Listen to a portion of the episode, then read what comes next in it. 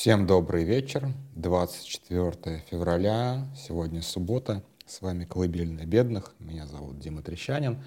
Всем привет. А, сегодня прям дофига новостей, про которые можно было бы поговорить. И, конечно же, главное, главный сюжет, который развивается, это то, что связано с Навальным. А, тело отдали, но а, что дальше вообще не очень понятно, потому что как бы я не знаю, во-первых, на каких условиях отдали или отдали все-таки без условий, то есть как бы прогнуть не удалось. Мы не знаем ничего пока. По крайней мере, я не знаю, может быть, я что-то проспал, просто пропустил. Я сегодня целый день, в общем-то, отдыхал после, скажем так, ночной работы, абсолютно незамеченной никем практически а, ночной работы, потому что, разумеется, всем не до войны сейчас и не до нашего подсчета потерь. Это нормально, то есть у меня здесь нет никакой обиды, мы совершенно сознательно шли на эту публикацию. А, как бы мы не можем как бы игнорировать годовщину, мы не можем не посчитать наши цифры годовщине, поэтому как бы вы понимаете вот, а, отменять какую-то публикацию из-за того, что неблагоприятный информационный фон, это, конечно, наверное, мудро было бы с точки зрения медиа-менеджмента, но мы не, тут не особо медиа-менеджеры в этом плане. Вот, большая для меня лично новость, это, конечно же, первый в этой войне удар по Липецку, вот, по Новолипецкому металлургическому. Я, в общем-то, 10 лет прожил, ну, не с видом на этот завод, у меня просто окна выходили на другую сторону, но этот завод был всегда вот в поле, в поле моего зрения, потому что выходишь гулять этот завод на другом берегу стоит, то есть как бы куда бы ты ни пошел в Липецке, практически все время ты видишь этот чертов завод, ну вот, деваться совершенно от него некуда, он просто, он просто гигантский, да? вот, блин, не промахнешься. Вот, а, там, конечно же, у меня много там и личных воспоминаний связано с этим заводом, потому что я туда и на территорию неоднократно залезала. Ну, в общем, много было всяких приключений. В частности, у меня была большая фантазия в 2014 году, и были бы тогда чуть доступнее дроны, я бы это вообще реализовал, потому что у меня было прям четкое подозрение, что очень много, скажем так, металлолома а, идет в качестве вторсырья именно на Новолипецк.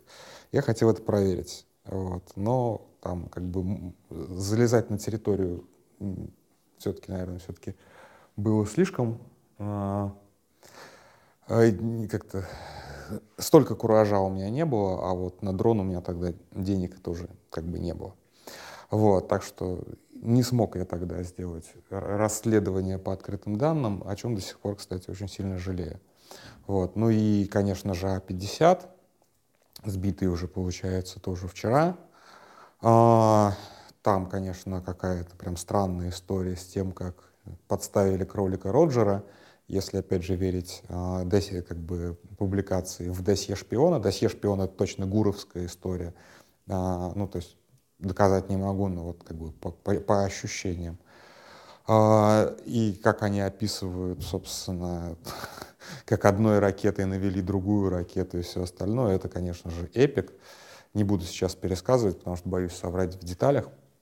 Вот. Но это второе 50, и кому как бы не буду, опять же, на этом сильно заостряться, потому что была уже голосовуха про А50, это просто еще один А50, их, в общем-то, на...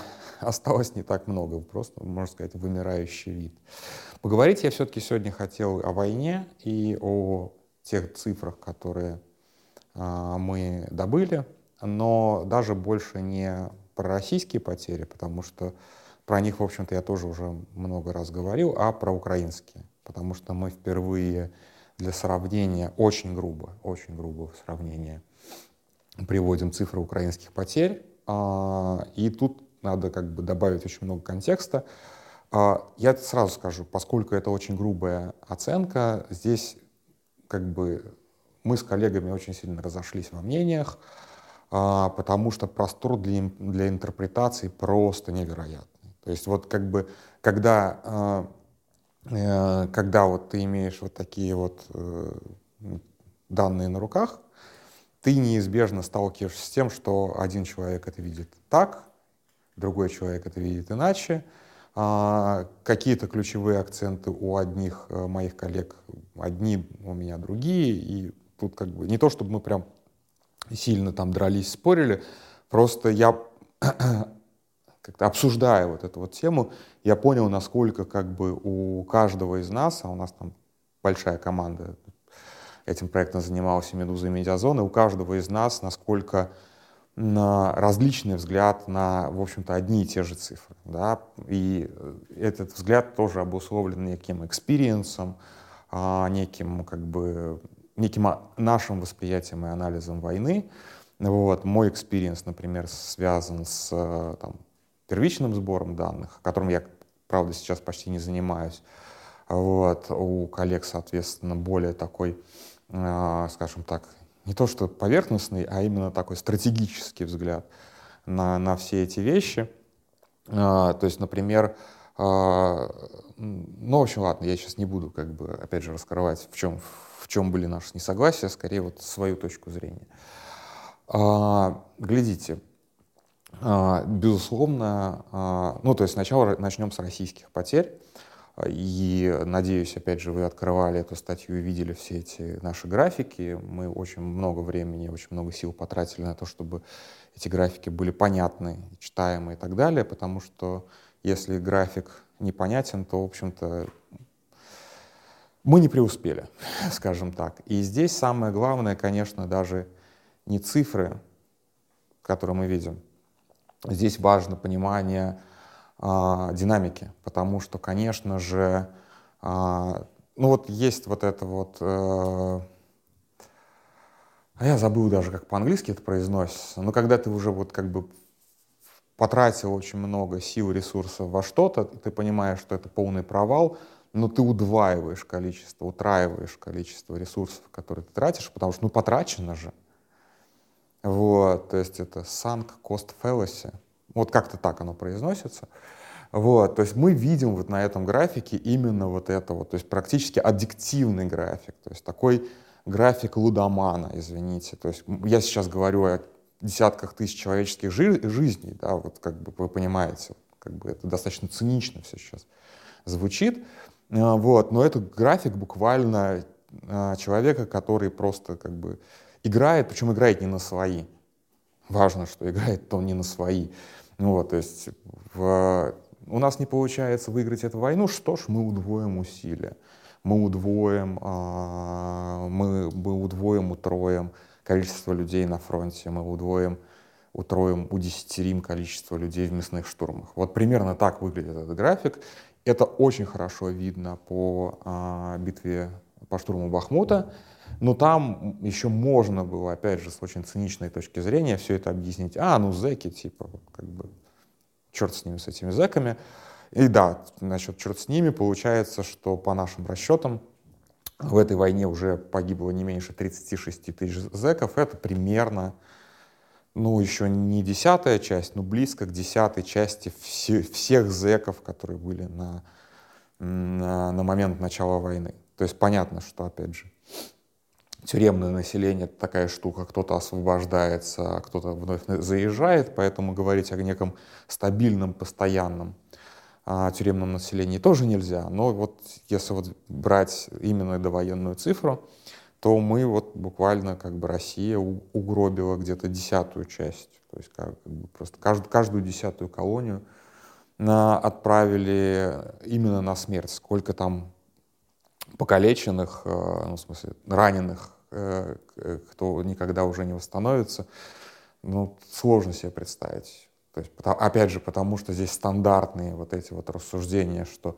раненых в три раза больше, чем погибших, мы видели эти ну, мясные штурмы, вряд ли там кто-то выживает даже после ранения.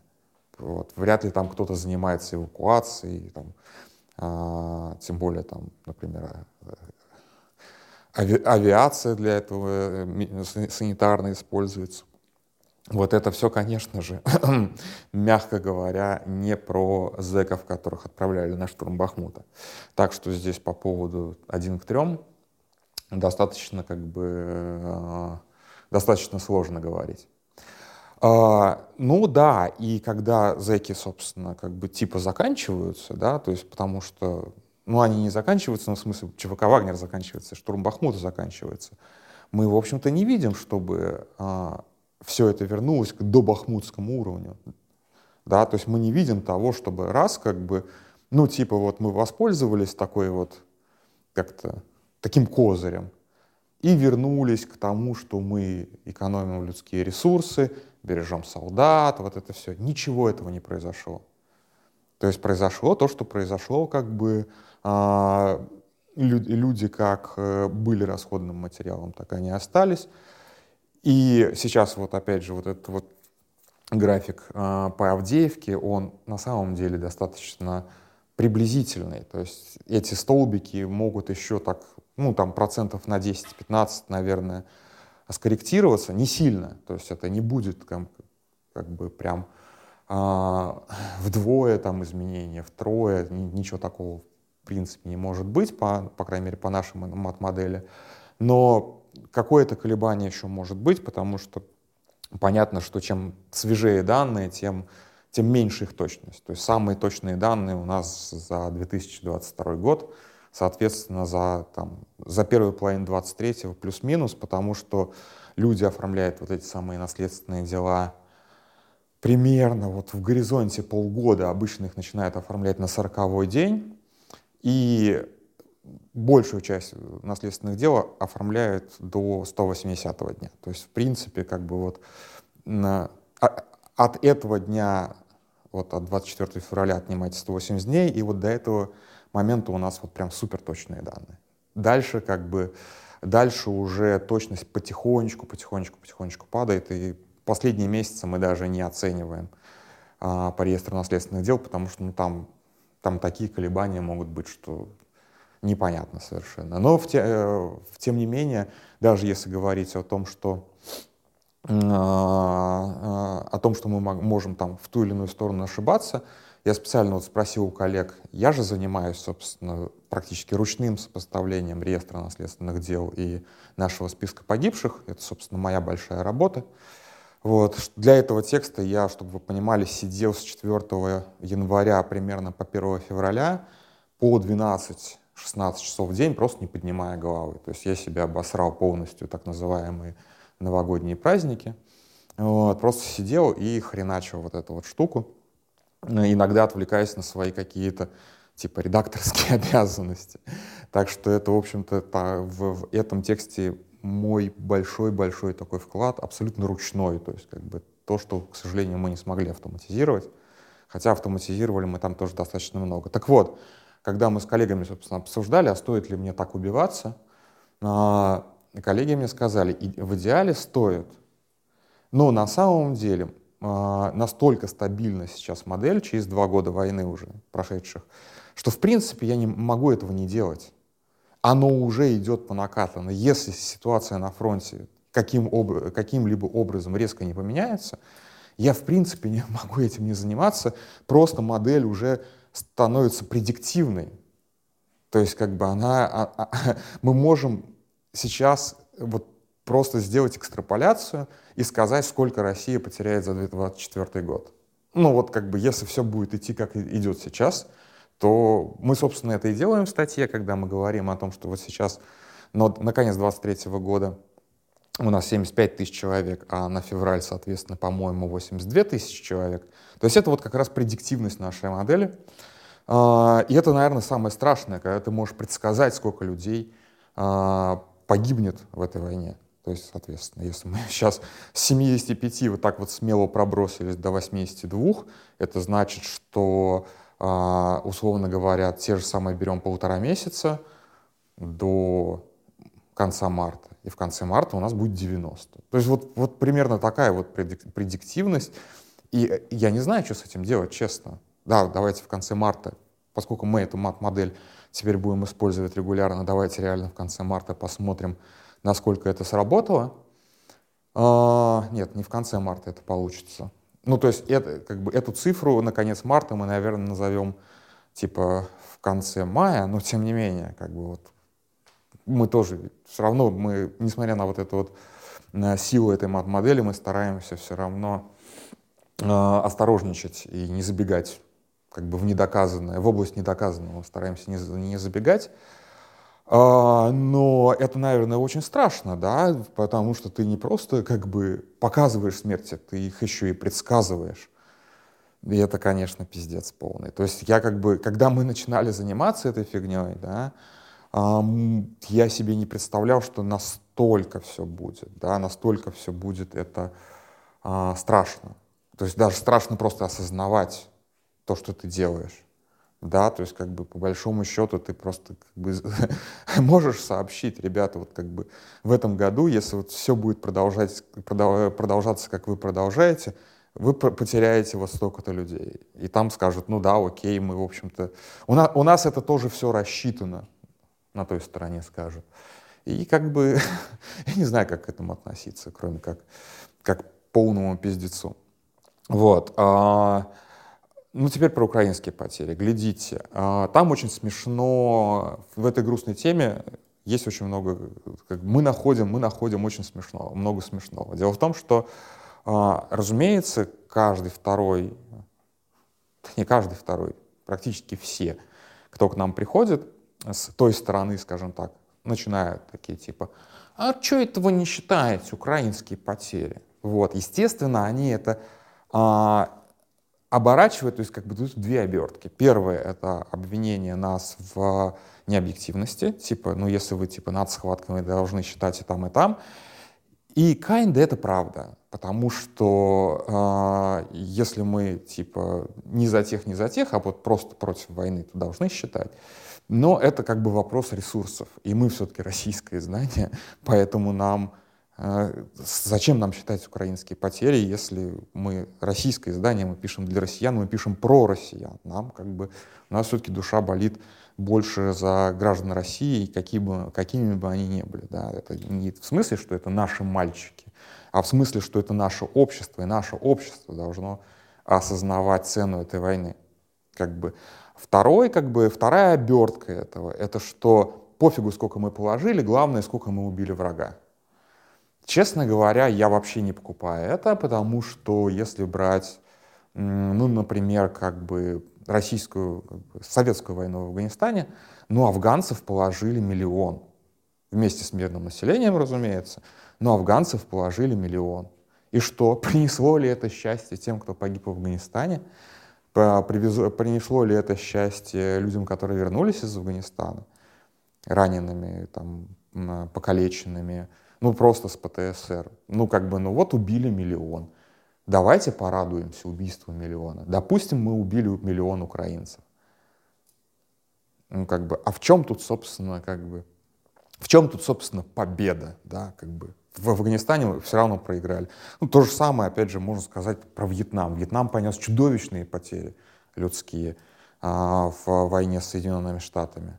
Там же еще было, там же была еще армия Южного Вьетнама, которая несла большие потери, чем непосредственно американцы. Да, кстати, мы сильно за эти два года а, потеряли больше, чем США во Вьетнаме сильно больше потеряли, чем США в Вьетнаме. Прям существенно больше. Там, по-моему, у, э, во Вьетнаме США потеряло 58 тысяч человек. И там тоже конфликт был гораздо длиннее. Да?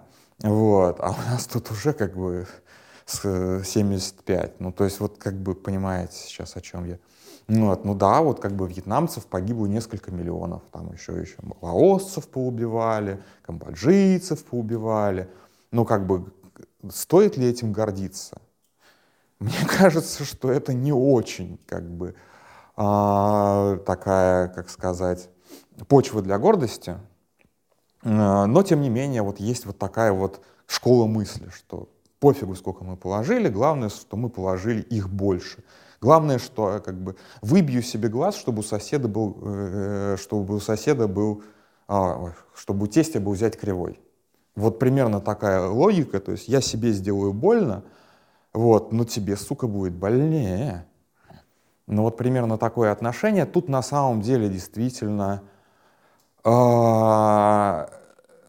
я понимаю мотивацию этих людей, потому что это остается единственным утешением в этой войне, что мы им сделали больнее, чем себе. Э, и я могу сказать, что это не так.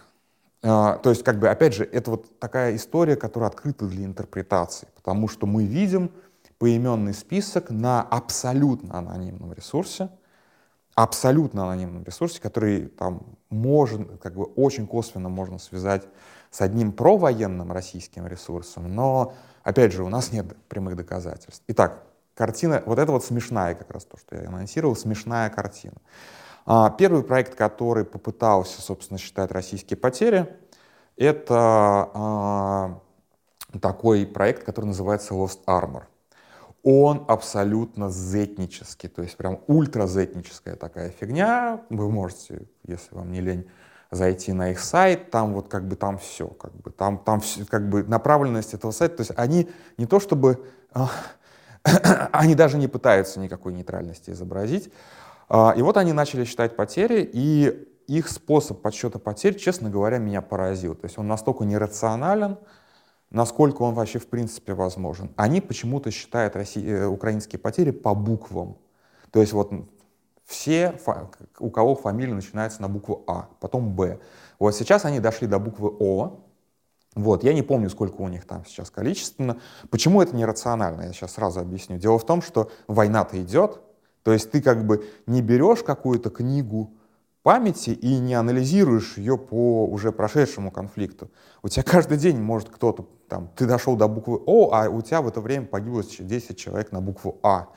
То есть это вот как-то очень странный такой момент. То есть если, ну, там, если брать, то уж лучше брать, как э, это сейчас делает э, украинский проект, который вот, э, с которым мы а, разговаривали, книга памяти погибших за Украину, они сделали по-другому, чтобы вот немножечко так, как сказать, э, ну, я не знаю, как бы их полной мотивации, но э, у них была сначала позиция, что они вообще после войны только начнут публиковаться, но поскольку война идет достаточно долго, они начали вот публиковаться с задержкой в полтора года. Кстати, вот я, мне тоже как бы вот есть такая мысль предложить а, коллегам тоже постепенно начать открывать списки, тоже с какой-то там задержкой, ну, в те же самые там два года, может быть, там два с половиной года, потому что мы-то списки тоже не открываем, это тоже как бы не, не, не очень честно наезжать на людей, которые типа публикуют списки, мы-то их не публикуем.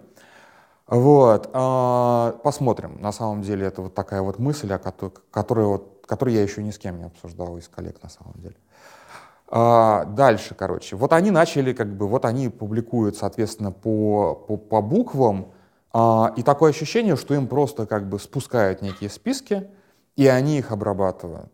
То есть им спускают какие-то списки, а они в паблике уже ищут а, упоминания. То есть вот такое ощущение есть. И да, есть телеканал, э, телеканал, телеграм-канал Рыбарь, Рыбарь, ну, не знаю, где там ударение, который напрямую связан с Министерством обороны. У них есть список на 69, по-моему, тысяч или 63 тысячи фамилий. А, и тут как бы, и там вообще как бы, ну, никакой, доказатель, никакой доказательной базы, никак, никаких ссылок, поэтому тоже вот, ну, видимо, они просто берут действительно ссыл, э, список рыбаря и его отрабатывают. Вот у меня такое ощущение. Но при этом как бы отрабатывают они его опять же, судя по, по тому количеству, сколько у них в базе есть, отрабатывают они его так себе. А, и есть, соответственно, как бы вот, это вот прям супер такая провоенная, то есть вот эти вот люди, которые так сильно озабочены украинскими потерями, они не смогли, собственно, то есть вся их мотивация, ну вот это вот как бы просто как бы немножко пердеж в лужу, извините. Ничего они не смогли сделать толком. Следующее, а, следующий проект, на который мы, собственно, опираемся, это вот проект УАЛОСОС. А, он абсолютно анонимный.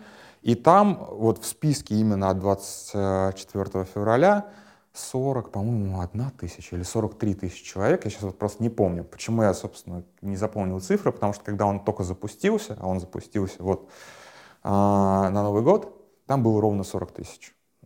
С копейками, может быть. А, и там как бы, там сделана действительно хорошая работа. Я вот прямо сто процентов могу сказать, что вот как, как бы коллеги-конкуренты, даже если это абсолютно зетная история, то это хорошая работа. То есть там очень много ссылок, практически, ну вот на те анкеты, которые мы смотрели, очень много ссылок, очень много информации. То есть я так скажу, их база гораздо качественнее по полноте на каждого человека, по информации на каждого человека, чем наша. Потому, прям простой пример, который я как раз вывел в текст, что у нас э, без дополнительных ухищрений где-то половина дат жизни смерти, ну то есть рождения смерти. А, и еще там процентов, э, я не знаю, 30 я как раз добываю из реестра наследственных дел. А, а, соответственно, еще какая-то часть у нас всегда останется и там без отчеств, без дат э, и там без прочей какой-то информации. А украинская база, ну то есть вот эта вот база УАЛОСОС, это вот просто как бы, ну если, если бы у нас как бы был и, и я понимаю, почему это сделано, потому что, почему, как это сделано. Не потому, что это такие ребята, которые где-то там добывают какую-то суперинформацию. Там все гораздо проще. Там просто ты заходишь на украинские источники, и там э, гораздо более полные некрологи, чем у нас. То есть у нас обычно как это выглядит? Э, ну, то есть в самом худшем виде, как у нас это выглядит? Губернатор какой-нибудь, обычно это как бы вот самый худший губернатор в этом плане, это Саратовский, Сахалинский, это два разных человека, два разных региона. Они просто пишут, э, на этой неделе погибли Иван Иванов, Сергей Петров, а, Дмитрий Смирнов и там а, Иван, а, не знаю, там, Куралябьев. И реально найти из этого списка только Ивана Куралябьева более или менее, потому что у него фамилия редкая. Все, все остальные — это вот просто люди, по которым мы, скорее всего, никогда не найдем вообще никаких подробностей. То есть он не приводит ни дат, ни где служил, ни где погиб, вообще ничего не приводит. Вот. В украинских источниках это исключительно редкие случаи, когда вот так вот сообщают о погибших. А для, для российской базы, для российских сообщений о потерях это вот прям скорее норма, чем отклонение. Соответственно, когда кто-то начал собирать Э, данные об украинских потерях, он это сделал гораздо, ему это было сделать гораздо легче, чем нам. Ну и, наверное, самое главное, вот прям самая главная разница в а, как бы подходе с а, украинской стороны, с российской стороны, а, у нас есть орден мужества, мужик, который дают посмертно, ну вот практически всем, наверное, всем, кто там не застрелился или не как-то совсем уж глупо погиб. То есть вот погиб в бою или хотя бы там около боевых условиях, обязательно дадут мужика. Но эти указы засекречены. То есть если мы видели эти указы, то как бы вообще наша работа была бы облегчена там типа на 90 там, процентов. А, и такие указы открытые публикуются офисом президента Украины. То есть ты просто берешь их, парсишь, и, по крайней мере, у тебя есть полное ФИО, а, и еще там что-то, по-моему, даже звание. Там звание и полное ФИО, по-моему. А, естественно, эти указы там еще надо уметь парсить, потому что там же не только посмертные, там и прижизненные награждения. А да, у Украины есть орден за мужество. Вот. А, и а, абсолютно аналогичная функция. Тоже дают практически каждому погибшему, насколько мы понимаем. Вот. То есть, соответственно, мы просто можем не собирая никаких ссылок, не собирая ничего вообще, никакой дополнительной информации, просто брать а, публикации, официальные публикации указов и вообще больше не париться. То есть действительно украинские потери считать гораздо проще. Из этого я как раз прихожу к выводу, что то, что мы видим, опять же, тут важный момент. Вот человек как бы или там группа товарищей собрали вот эти вот 40, там, 41-43 тысячи записей. А, мы не можем сто процентов утверждать, что они собрали все. И мы вот когда как раз разговаривали с чуваком из а, книги памяти, то есть это украинский проект, я у него как раз спрашивал вообще, как стоит относиться к, э, к этому проекту. Он мне сказал, что это точно не фейк, а, но сказал, что вот часть собранной, части собранной информации нет у них, но и у, у Алосис тоже нет части информации, причем так значительной части, я сейчас не буду называть цифры, а, да, они, наверное, уже устарели, а, у них тоже нет при приличной части информации, которая есть уже в книге памяти. То есть, в принципе, как бы э, мы точно знаем, что вот и к этой цифре 40 тысяч можно еще там какую-то долю добавить. Не буду говорить, опять же, какую, э, потому что это был как-то off the record разговор. Не думаю, что я имею право это цитировать. Э, так вот, э, к чему я все это? Что видимо, да, то есть даже видимая часть потерь украинской армии, скорее всего, больше 40, 40 вот этих вот 40, 41 или 43 тысяч. А, может быть, даже, как бы, если вот прям тщательно-тщательно собирать, ну, наверное, может быть и 50 тысяч наберется. Я не знаю. Как бы, это тоже, это уже начинается гадание. Но эти потери будут гораздо более, как бы, покрывать гораздо более, как бы, эти, все эти открытые данные будут покрывать гораздо большую долю потерь, чем с российской стороны. То есть если мы с трудом собираем а, ну, где-то там чуть больше половины, и тоже тут надо понимать, что мы же собираем это все с большой задержкой. То есть, как бы, условно говоря, у нас за 23 год, 22 год пополнился чуть ли не вдвое. То есть все это вот как бы мы добираем, добираем, добираем гигантским трудом. Где-то какие-то смерти мы узнаем там, через полтора года, то есть это вообще нормально. Украинские потери рапортуются чуть ли не день в день. И это тоже очень сильно видно по э, графику, по его последней части, то есть последним неделям. Видно, что там вот российские потери вдруг почти уходят в ноль, а украинские потери, а украинские потери вот как были, так и есть. Это просто потому, что о них, о них очень, как бы, очень своевременно рапортуется. То есть Э, местные медиа, местные власти и все остальное, они буквально чуть ли не в, ну, не в тот же день сообщают о гибели того или иного бойца. И с, той, с точной датой гибели, со всем остальным. То есть это вот просто как бы, это совершенно другая информационная картина. Поэтому, конечно же, вот у меня ощущение, что а, украинские потери видимые, то есть вот как бы, и вообще нет, нет никакой мотивации скрывать их, да, вот, а, и это не а, люди с отсутствующими социальными связями, типа вот тех же самых заключенных. И у меня ощущение, но опять же, это ощущение ни к чему не, привяжешь, не привяжешь, что вот в этих базах по открытым источникам мы видим, ну, наверное, процентов ну, до 80, наверное, вот ближ, близко к 80% украинских потерь. То есть это, это все равно гигантская цифра чтобы вы понимали, я здесь не пытаюсь как бы говорить, что как бы фигня какая-то. Нет, это все равно гигантская цифра. Ну там больше 50 тысяч человек погибшими. Это все равно гигантская цифра, это чудовищная цифра. Это опять же вот близко к тому, сколько потеряли американцы в Вьетнаме.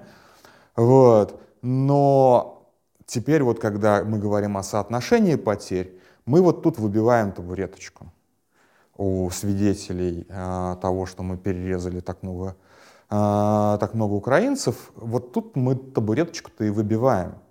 Потому что нет, не миллион, никак, никуда. И вот здесь вот как раз вопрос интерпретации. Если многие мои коллеги говорили о том, что вот там Зеленский говорил о том, что потери один к пяти в пользу Украины, и вот сейчас мы его развенчаем, а у меня как раз наоборот, а у меня как раз очень хотелось выбить табуреточку из-под вот этого аргумента, вот этих вот свидетелей а, отчетов Коношенкова-Шойгу, что вот мы там нанесли вот эти высокоточные авиационные удары а, и там всякими там калибрами и уже уничтожили 100 тысяч наемников там, 400 тысяч украинцев там и так далее, и так далее, и так далее. Ну нет этого. Мы этого не видим. Этого не происходит мы не видим, как бы, то есть, условно говоря, попробуй на этом графике найти аналог э, российского, ну как украинского, да, удара по Макеевке. Его нет. Его просто нет. Ну, Украина несет стабильно тяжелые потери, э, где-то вот как бы, то есть были чудовищно высокие потери в первые два месяца, три месяца войны, а с тех пор как бы Украина несет стабильно тяжелые потери каждый месяц. Но там нет ни следов мясных штурмов, там нет ни, э, там нет никаких доказательств эффективности вот, эти, вот этих вот э, дальнобойных ударов а, ракетами. Опять же, здесь каждый может сказать, что типа, ну вот эти-то вот как бы, вот эти-то вот потери скрываются, а наемников так вообще в этом как бы э, в этих потерях не будет. Но это не так. Вот как раз потери наемников, э, ну в смысле э, иностранцев там очень хорошо рапортуются. И, и мой бывший коллега, который сейчас на RTVI, э, прям, по-моему, даже тоже отдельный проект ведет по именно погибшим иностранцам, естественно, по российским иностранцам, как бы, по иностранцам, воюющих за, за Россию, по непальцам, например, он как-то вот не ведет. Вот ему интересно всяких там французов искать, американцев. Наверное, он просто расист. Вот. А... Так вот, блин, я сейчас уже запутался в своих мыслях, извините. А, получается, что да, конечно же, эта война обходится чудовищно дорого и России, и Украине. Россия, она обходится вот прям в человеческих жизнях прилично дороже. Опять же, здесь, поскольку у нас нет а, возможности оценить демографические потери Украины, да и если бы они были, там же еще и как бы большое количество мирных жителей гибнет, гораздо больше, чем в России. То есть, соответственно, демографически мы верхнюю планку оценить не можем. Она, в принципе, в теории может быть вообще какой, как бы, маловероятно, но в теории она может быть какой угодно а, высокой. Но вот по, по моему вот сложившемуся за эти два года опыта, опыту я понимаю, что нет, как бы мы видим что-то в паблике, в украинском паблике, мы видим что-то очень близкое к верхней границе, тогда как в российском паблике мы видим примерно ближе к середине. И, так, и, и при таком подходе мы получаем примерно одинаковые цифры, 43 тысячи погибших с украинской стороны и 45 тысяч погибших с российской стороны. Вот примерно такая ситуация. И, и мне кажется, что вот как-то свидетелем а, того, что вот побеждать мы не побеждаем, но вот столько им боли наделали, ну, я не знаю, ребят. Вы, конечно, молодцы, что вы так чувствуете. Но, конечно же, вам, наверное, надо обратиться с какой-то очень квалифицированной медицинской помощи. Вот реально. Если вы настолько больные ублюдки, то, наверное, вам что-то надо полечить у себя в голове. Потому что вот как, других каких-то вариантов. Ну или принять то лекарство, которое при, при, при, при, принял Мурс. Вот мне кажется, что это вот как бы это действительно неплохо. Вот, вот я думаю, что именно таким шагом вы нанесете максимальный, ну, максимально болезненный удар Украине. Украине, конечно же, будет очень некомфортно наблюдать, как вы рас, расплескиваете свои мозги по стенке. Вот я вот я вам сто процентов гарантирую, что примерно так это и будет. Вот, такая вот сегодня достаточно такая вещь. Извините, я вот порядком устал ее выпуская, хотя на самом деле гораздо больше устал Максим Литаврин, который абсолютно героически тащил этот проект. И я просто я восхищен его работоспособностью и его организаторскими талантами. Здесь вообще никакой иронии нет, потому что а, в таких обстоятельствах на фоне смерти Навального вытащить такой сложный проект, параллельно выпустив еще несколько проектов, ну, в том числе вот то, что мы делали по, а, по конвою, как вывозили тело Навального в Салихард, а, это, это, это дорогого стоит, я прям очень горжусь коллегами, которые во всем этом участвовали. Наверное, всех имен на не стоит называть, но там и с точки зрения кода, и с точки зрения дизайна, и с точки зрения верификации, все остальное было сделано настолько все круто, и я прям реально горжусь тем, что мы сделали, и, и при этом пон- делали, понимая, что особо никто смотреть это не будет, потому что, конечно же, ну и, честно говоря, в исторической перспективе, очень цинично прозвучит, но смерть Навального действительно гораздо более поворотный шаг, чем Э, гибель очередных 10 тысяч заключенных, которых сознательно отправили на убой. А, да и многие из них, я думаю, осознают, что их отправили на убой. Но на что-то почему-то надеются. Ладно, на этом все. Спокойной ночи.